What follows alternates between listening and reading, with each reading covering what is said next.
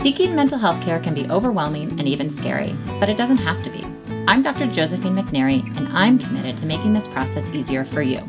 Each week, my expert guest and I unravel a different form of therapeutic intervention in order to bring comfort and understanding and to help you get back to your true self.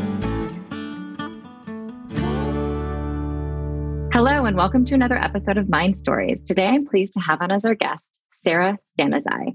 She's a licensed marriage and family therapist and the owner of Prospect Therapy, a queer and trans affirming therapy practice with a special focus on mental health for first generation immigrant and bicultural communities. She is also on the board of the LA Bi Task Force, which promotes education, advocacy, and visibility for the bi community in Los Angeles. She regularly gives presentations and workshops on imposter syndrome in first generation Americans and is facilitating an Americans Women's Therapy Group starting in November 2020. Today I have on with me Sarah Stanizai. She's a licensed marriage and family therapist and the owner of Prospect Therapy. Welcome, Sarah. Hi, Josephine. Thanks for having me. Yeah. So your group specializes in working with queer and trans affirming therapy clients with a focus on mental health and first generation immigrant and bicultural communities.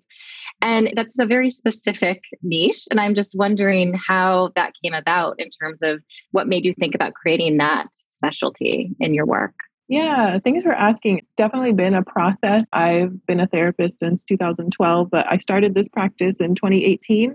And it was just me at the time, but I knew that there were going to be more of us. And you've probably heard there's this running theme among therapists and psychologists that your ideal client is some younger version of yourself. And so that's really where I started. I actually came to private practice from working at LGBT centers and also working in forensics for seven years.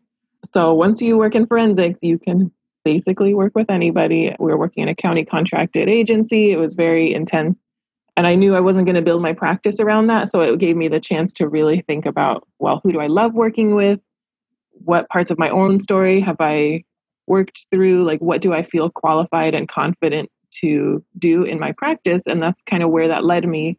So my practice has from the beginning been a queer and trans focused practice and my family's from Afghanistan. I was born in Los Angeles and that part of my identity was also something that, you know, for the past 10 years I've been working through just through my own identity development and I'm really happy with how this has turned out and I just found really great clinicians along the way who had similar interests and similar vibe and really strong skill set. And I invited them to come with me. And that's kind of the evolution of the practice so far.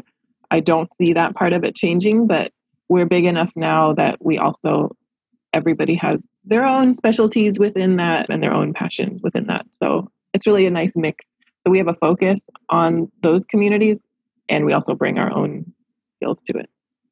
Got it. And I know you do not only individual therapy, but there is a bit of a focus on group therapy, right? Yeah, yeah. I personally am actually a couples therapist, couples and relationships, and that is my favorite thing to do. And I love working with couples. And I think it's because people get more honest when there's more than one person in the room.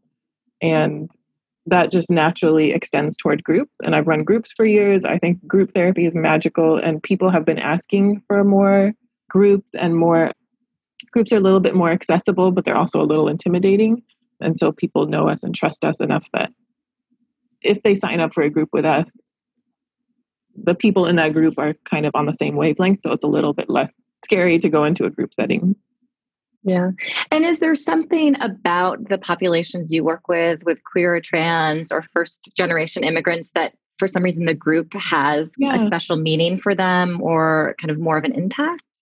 Yeah, that's a good question. I say this about groups that as therapists, we know that healing happens in witnessing. And when you multiply the witnessing, you multiply the healing.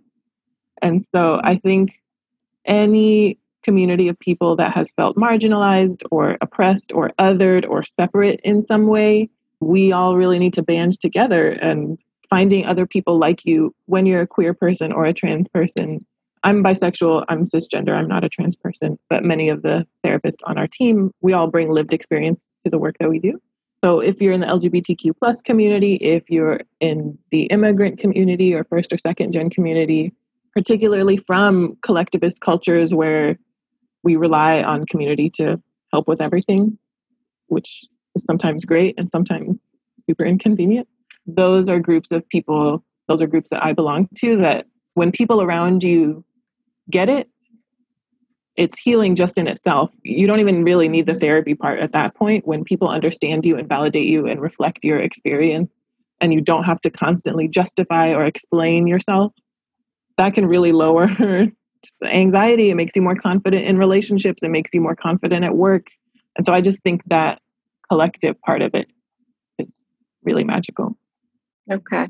And I guess what the listener might be wondering is how that is different than just getting together with a group of peers that you feel that you have similarities with, right? What is the role of the therapist or the group leader that might be different than just kind of a group getting together?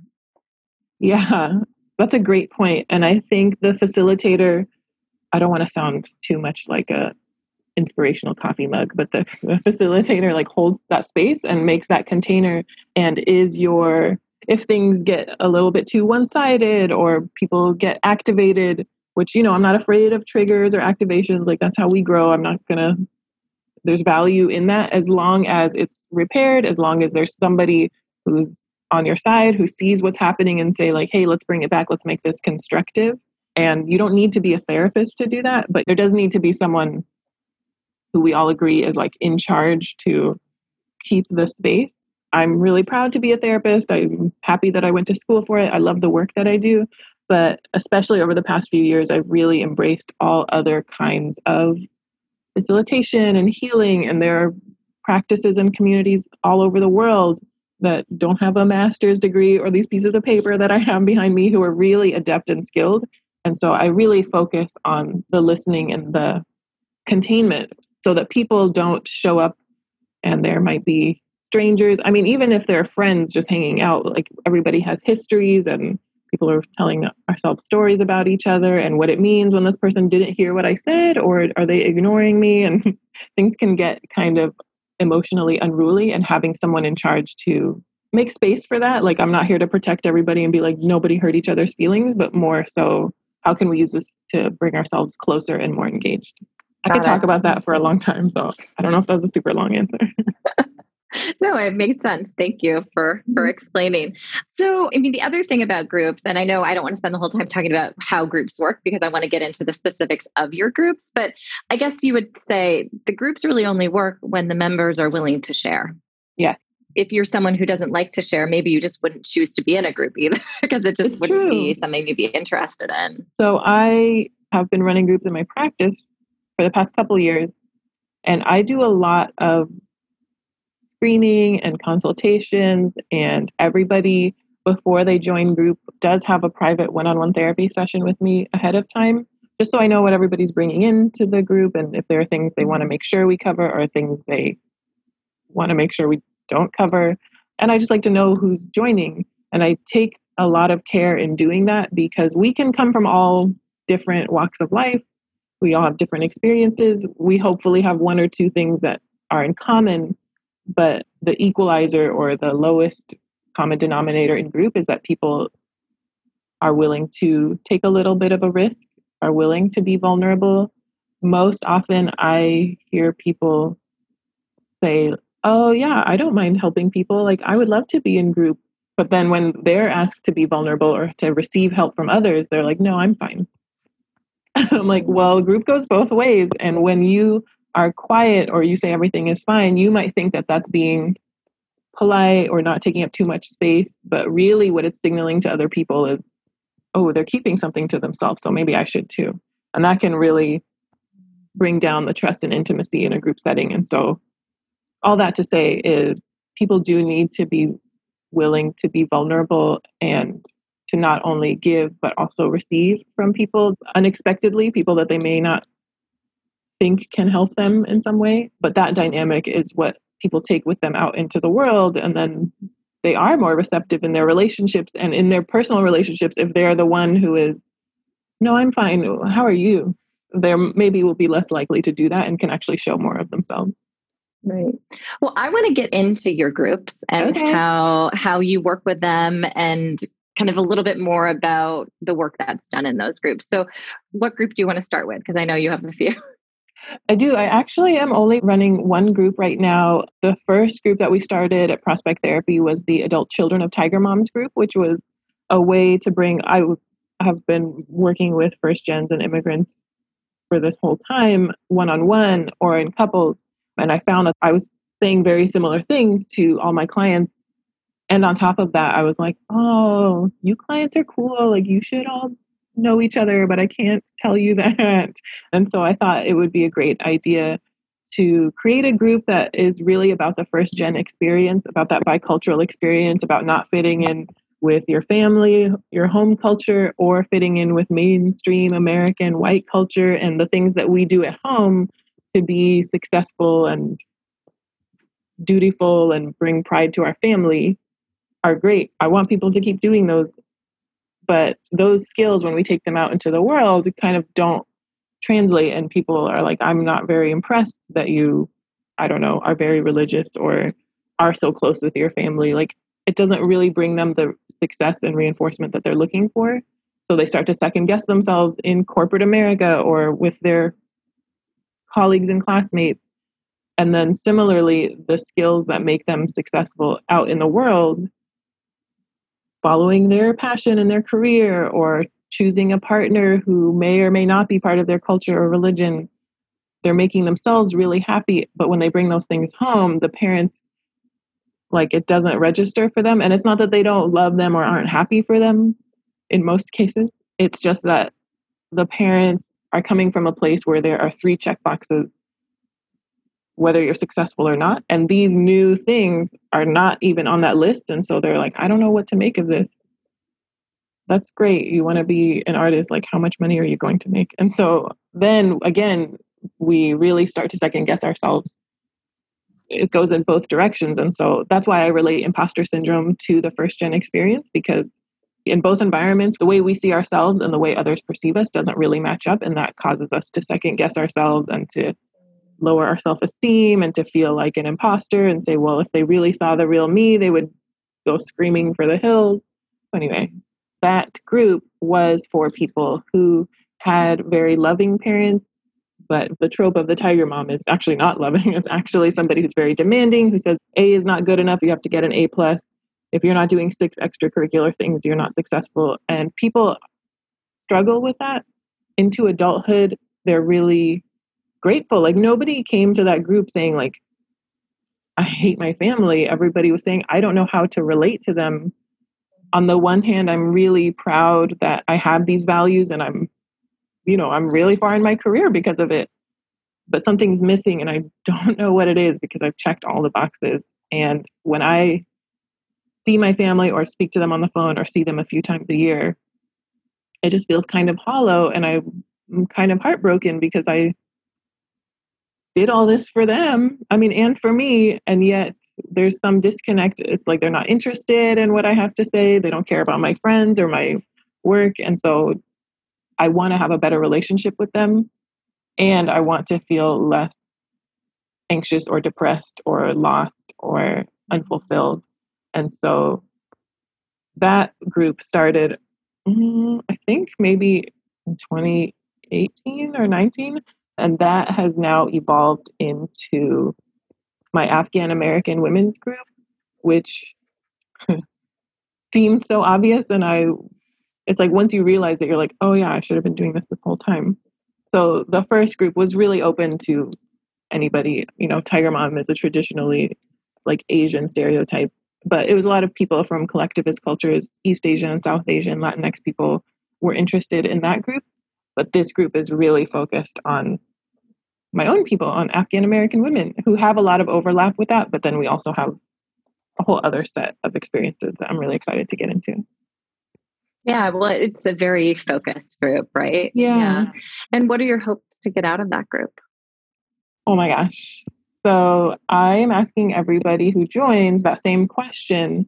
And when I was formulating this idea, you know, I put a lot of attention and consideration into these group offerings.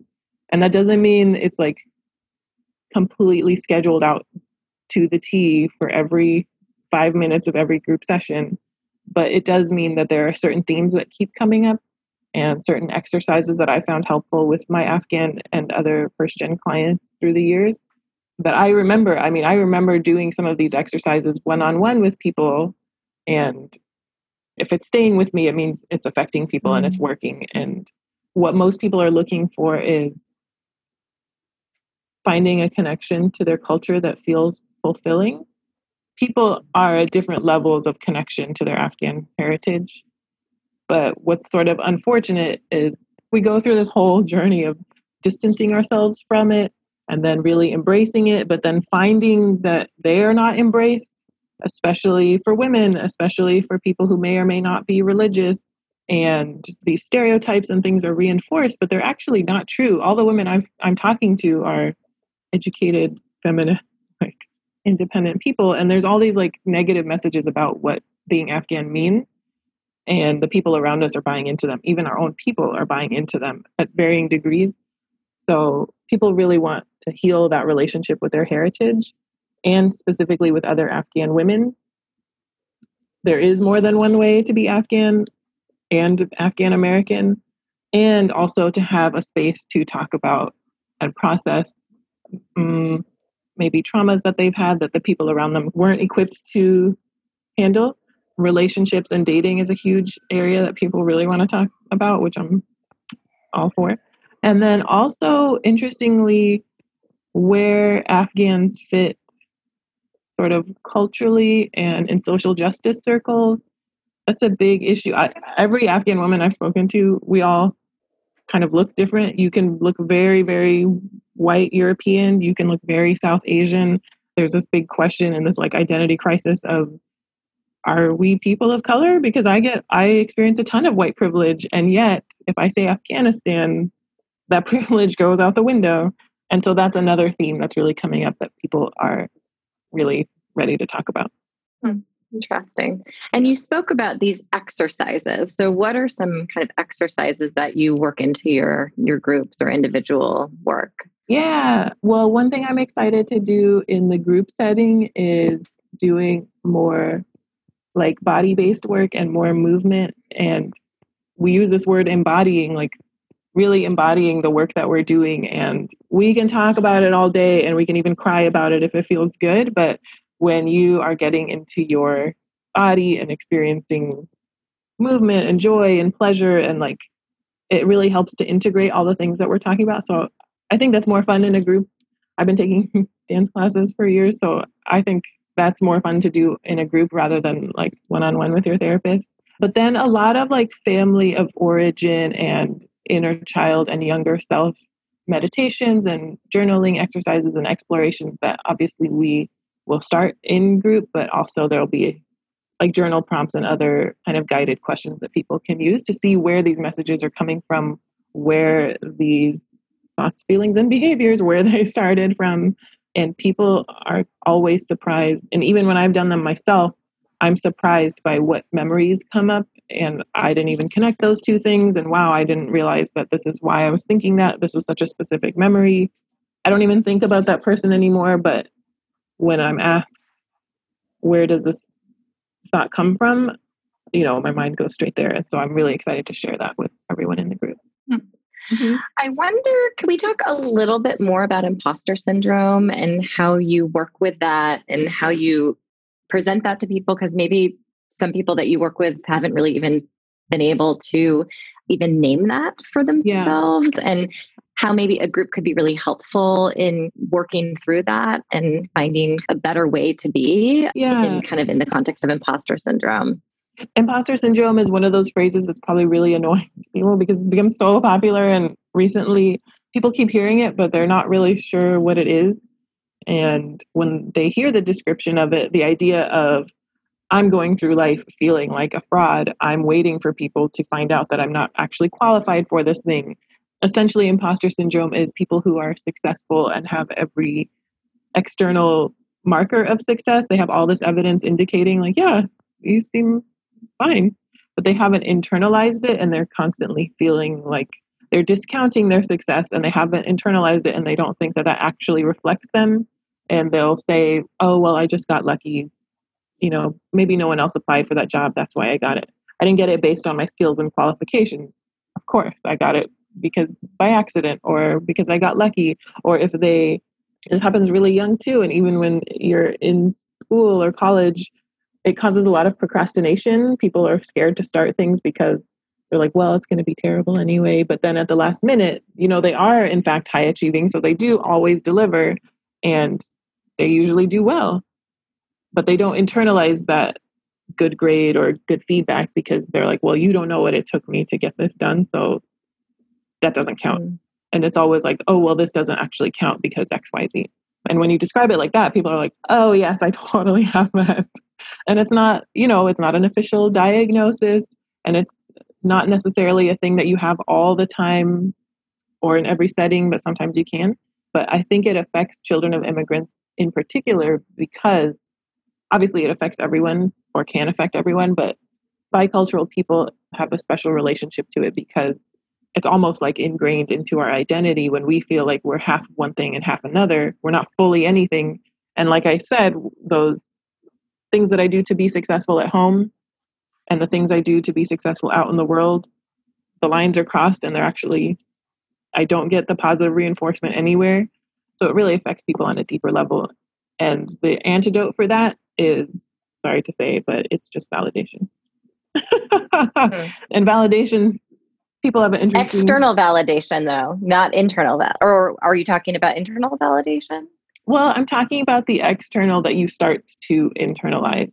That mm when there are people who have that much in common with you and who are doing the same thing and you look at everyone in this group and you're like well they're all cool. Why am i here?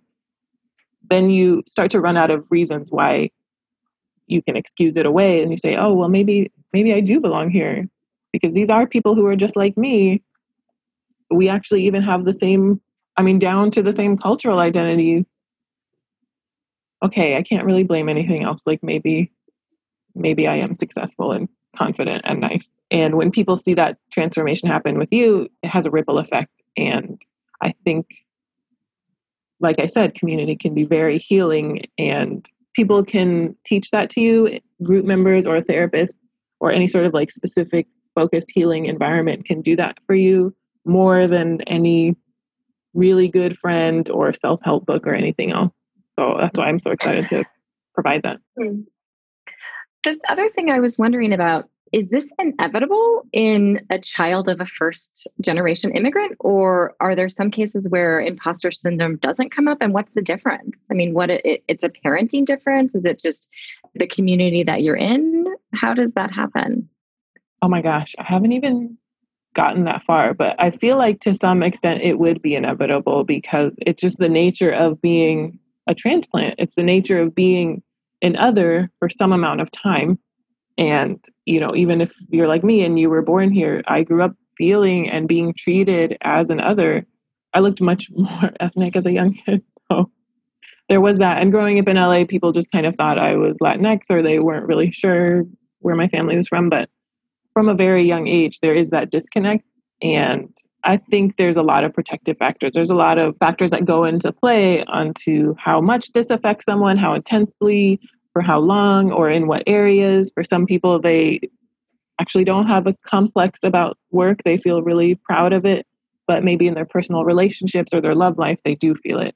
Particularly if they are queer or trans and they not only are bringing someone home who's not from their culture, but who also is a queer person and how their family reacts to that is you know, it's going to be different family to family, but all of those factors go into play. But that's a really good question. Someone should write a book about it, about if it is inevitable and how how we can make the impact of it less. Right. I mean, I probably just has to do with individual variation too and temperament and how you respond to those things and what you carry with you and and what yeah. you don't. And I bet where your family lands. Like I was very lucky. I love my hometown. I love Los Angeles. It gets a bad rap mm-hmm. sometimes, but you know, I was in a very diverse part of the right. state. So that would definitely have to do with it as well. Right. And the fact that you had peers, maybe of different ethnic backgrounds, but experiencing the exact same thing, and you weren't maybe the only one. Mm-hmm. Yeah. Um, I was going to say I feel lucky, but but not in the imposter syndrome way, just like actually. so, if someone is a first generation immigrant, what can they do to help their child through this process of identity and figure? I mean, what are some things you think that they could do?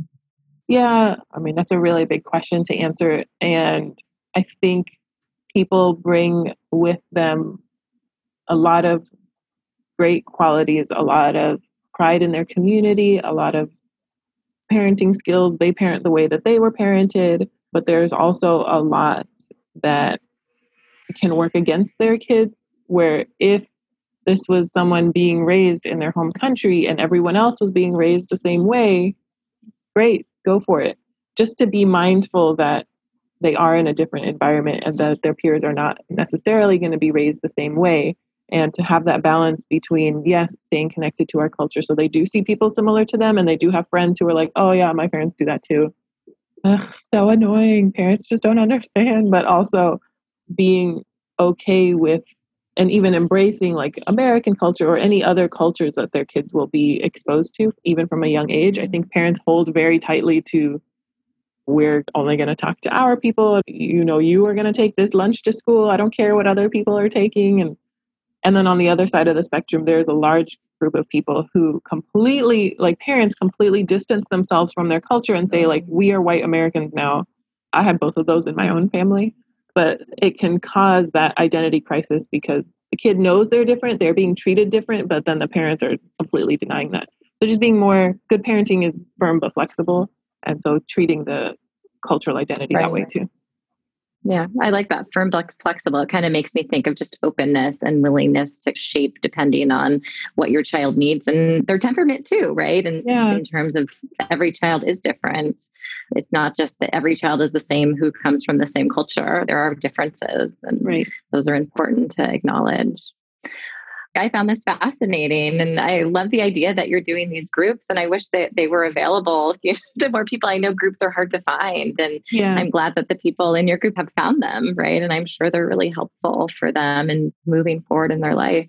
Everyone who reached out to me for this group was like, I don't even know if I can do this, but I am so happy that you are doing this. This is so important. I haven't seen anything like this, mm-hmm. particularly for Afghan American women.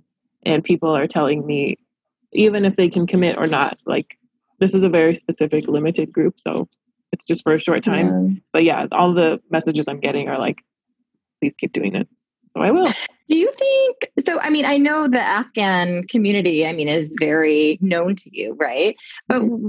do you think the facilitator has to share a similar identity as the stated identity of the group or you don't know if that's quite as important I actually don't think that they have to. I don't think that I have to. I mean, I ran a group for people who did not share my identity. And I personally, you know, I have never had an Afghan or similar therapist. And I think sometimes it feels too close to home for people when they're not ready. Mm-hmm. And it could feel like my mom is running this group and I just like don't want to do that. It's a matter of, you know, how ready that person feels and how close they want to be mm-hmm. to it. But no, I don't think the person has to share the identity. Got it. Okay. All right. Well, I will make sure that all of your information is on the podcast description. So if the listener wants to learn a little bit more about you or just the topics, they can click on that and learn a little bit more. Is there anything before we say goodbye that you feel like you want to add to this or? No, I feel like we covered a lot. This was really great. Thank you so much. Yeah. All right. Well, thanks for being here and thanks for all the work you do. Thanks. This has been Mind Stories, with remote appointments in California and offices in downtown LA, Santa Monica, Hermosa Beach, Marina Del Rey, Echo Park, and Santa Barbara.